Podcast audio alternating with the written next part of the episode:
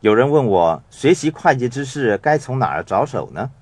我会回答：就从你的财务报表开始吧。穷爸爸从来不会留意自己的财务报表，所以他什么都没有看到。他相信，只要他辛勤工作、努力赚钱，种种财务问题就会迎刃而解。因此，他一直努力工作，赚到许多钱，但是同时在财务的困境中却越陷越深。我们已经完成了有关基础会计的部分，正如同我所说的，有好收入、坏收入、好支出、坏支出、好资产、坏资产。不能赚取足够的金钱的资产就是坏的资产，也就是把大量资金搁置却得不到高回报的资产。一般中产阶级总是购买坏资产，坏资产虽然也是资产，却不能让你快速致富。还有好负债和坏负债。也就是好债务和坏债务的意思。举例来说，我现在虽然负债累累，但这个债务可能会让我变得更富有。一般中产阶级也会陷入债务的困境，但他们的债务却让他们变得更贫穷。这又回到我们之前提到的基础会计。记住，收入、支出、资产和负债都有好和坏之分。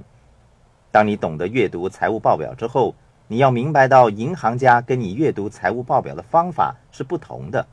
换句话说，这要看你从富人、穷人还是中产阶级的角度来阅读财务报表。不同身份的人阅读财务报表的方法是有差别的。银行家看你的财务报表时，关注的是资产净值；富爸爸关注的却是现金流。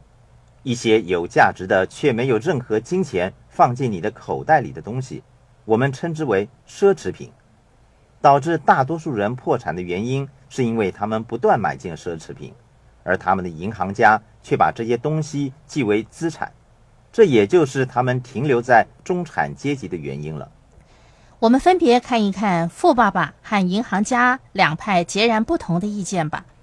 在财务报表上，你可以把你的快艇、房子、汽车等奢侈品都列出来。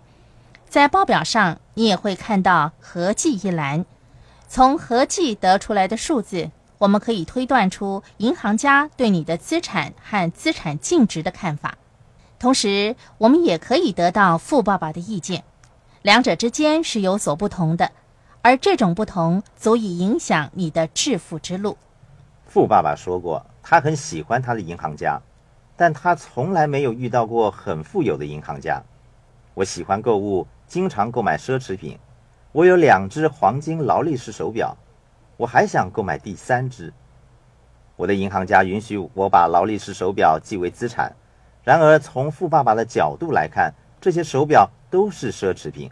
你可以把巨型钻石戒指和珠宝首饰记为资产，你的银行家会说你的资产净值非常高，可是富爸爸还是称它们为奢侈品。